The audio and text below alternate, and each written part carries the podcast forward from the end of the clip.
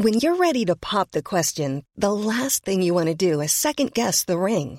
At Bluenile.com, you can design a one of a kind ring with the ease and convenience of shopping online. Choose your diamond and setting. When you find the one, you'll get it delivered right to your door. Go to Bluenile.com and use promo code LISTEN to get $50 off your purchase of $500 or more. That's code LISTEN at Bluenile.com for $50 off your purchase.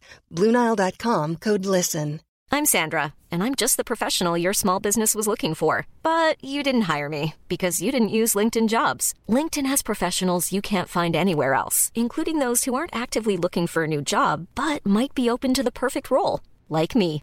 In a given month, over 70% of LinkedIn users don't visit other leading job sites. So if you're not looking on LinkedIn, you'll miss out on great candidates like Sandra. Start hiring professionals like a professional. Post your free job on linkedin.com/people today.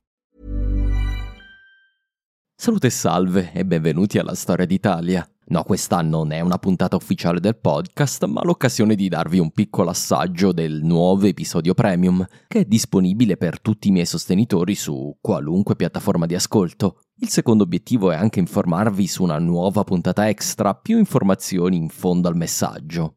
Dopo questo breve annuncio, ascolterete i primi 6 minuti della puntata La prima Fitna, la sesta puntata premium.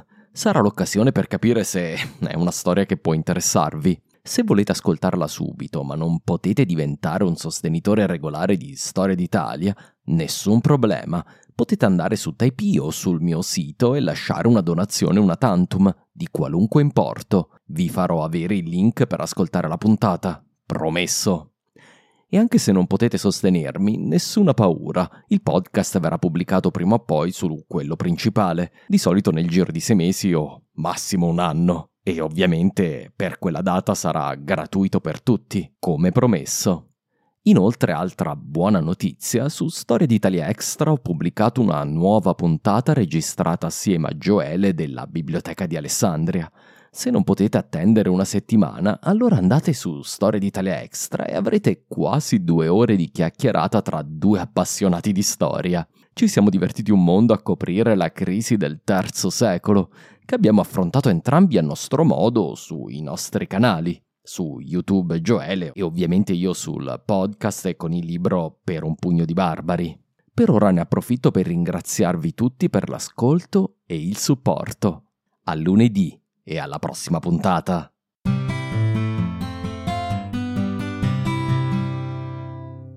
Come annunciato nel podcast principale, dopo aver passato diversi episodi a narrare l'ascesa degli arabi, non mi sembra il caso di lasciare che la narrazione principale si fermi su eventi che impattano la nostra storia in modo molto tangente.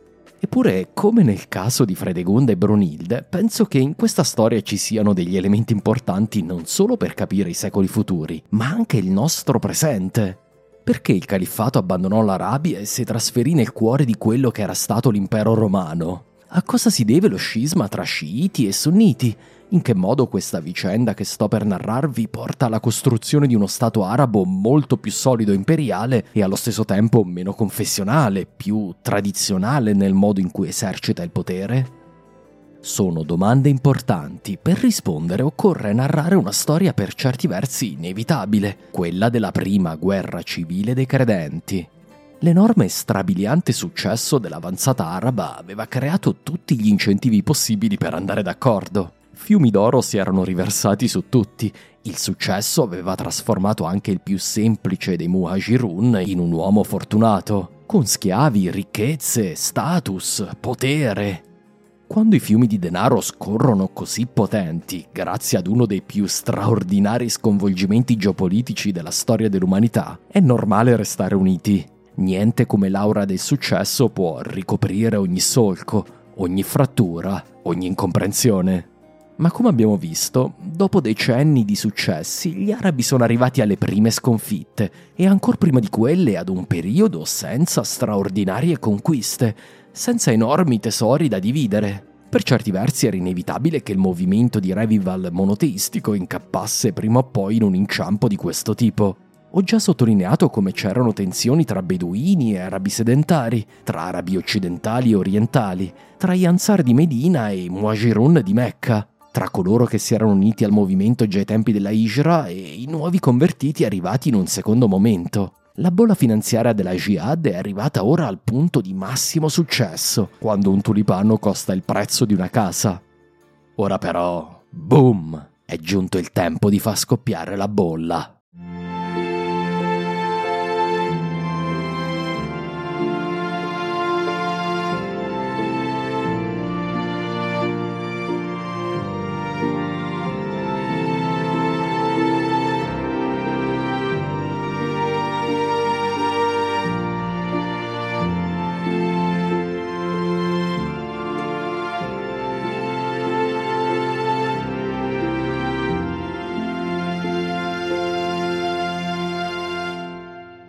Fitna, nell'arabo del Quran, vuol dire tentazione, la tentazione di perseguire il proprio interesse personale non quello della Umma, di farsi corrompere dalle lusinghe del mondo che distraggono dal cammino di Dio. Per comprendere il dramatis personae di questo dramma, dobbiamo tornare al giorno in cui Uthman fu eletto Amir al-Muminun. Forse vi ricorderete che Umar, sul letto di morte, aveva prescritto che sei persone dovessero riunirsi per scegliere tra loro un successore. Erano tutti Muajirun, quindi seguaci della prima ora di Muhammad. Tra questi c'era il gota della leadership dei credenti. Il primo era ovviamente Uthman, genero di Muhammad, vicino a Umar e capo dei potenti e ricchi Umayyadi. Il secondo era Ali, cugino e genero di Muhammad, per molti l'erede naturale del profeta, perché veniva dalla sua stessa famiglia e aveva sposato Fatima, la sua figlia prediletta. Il terzo era Zubair, uno dei protagonisti della prima fitna, cugino di Ali, ma molto vicino ad Aisha, la madre dei credenti, una delle mogli di Muhammad, figlia di Abu Bakr. Il quarto era Sahad ibn Abi Waqqas, fondatore di Kufa e comandante dell'esercito nord-iracheno, un alleato di Ali. Il quinto e sesto erano imparentati tra loro e molto vicini ad Umar, Abd al-Rahman e Tala ibn Ubaidullah. Fuori dalla tenda dove si presero le decisioni c'era in realtà il settimo votante, Aisha, una delle più importanti potenze politiche del mondo dei credenti. Era stata lei a manovrare con il padre Abu Bakr e poi il successore Umar al fine di tenere la massima carica dei credenti sempre fuori dalla portata di Ali ci era riuscita per 12 anni, dal 632 al 644. Ali infatti per molti credenti sarebbe dovuto essere il successore di Muhammad già nel 632, alla morte del profeta. Aisha però detestava Ali. Le fonti parlano di offese personali, ma è assai più probabile che la questione fosse politica, oltre che personale. Già in queste prime fasi della storia dei credenti si scontravano infatti due modi radicalmente diversi di pensare. Il comando del movimento spettava alla famiglia di Muhammad, come pensavano i seguaci di Ali per ovvie ragioni, o doveva essere invece una carica destinata a passare alla persona più adeguata, come avevano voluto Aisha, Abu Bakr e Omar? Questi ultimi l'avevano avuta vinta fino a che uno schiavo persiano non aveva ferito a morte Umar. Il secondo Amir al-Muminun decise che non era possibile escludere di nuovo Ali senza trarlo in trappola. Per evitare una guerra civile, il morente Umar formò il suo celebre comitato, ma nel farlo, da bravo politico, fece in modo di mettere Ali in minoranza. Quattro dei sei membri, a parte Ali e Sahad, erano naturali alleati tra loro e formavano un blocco di votanti che infatti scelse Uthman, escludendo di nuovo Ali. Uthman era un uomo anziano, ricco e inesperto militarmente. Era insomma il tipico candidato di compromesso della maggioranza dei quattro, necessario a mettere Ali in minoranza. A quanto pare tra le istruzioni di Umar ci fu quella di uccidere tutti coloro che, tra i sei, si fossero rifiutati di aderire alla scelta della maggioranza. Insomma, Umar preparò una trappola per Ali e questi ci marciò dentro a testa bassa. Come vedremo anche in futuro, Ali, nonostante sia riverito ancora oggi da una parte importante della comunità musulmana, non era proprio un politico navigato.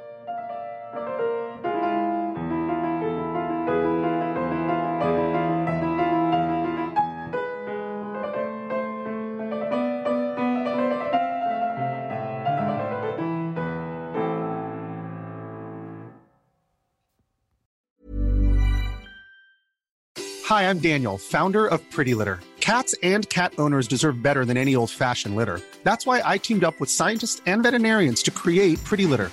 Its innovative crystal formula has superior odor control and weighs up to 80% less than clay litter. Pretty Litter even monitors health by changing colors to help detect early signs of potential illness. It's the world's smartest kitty litter.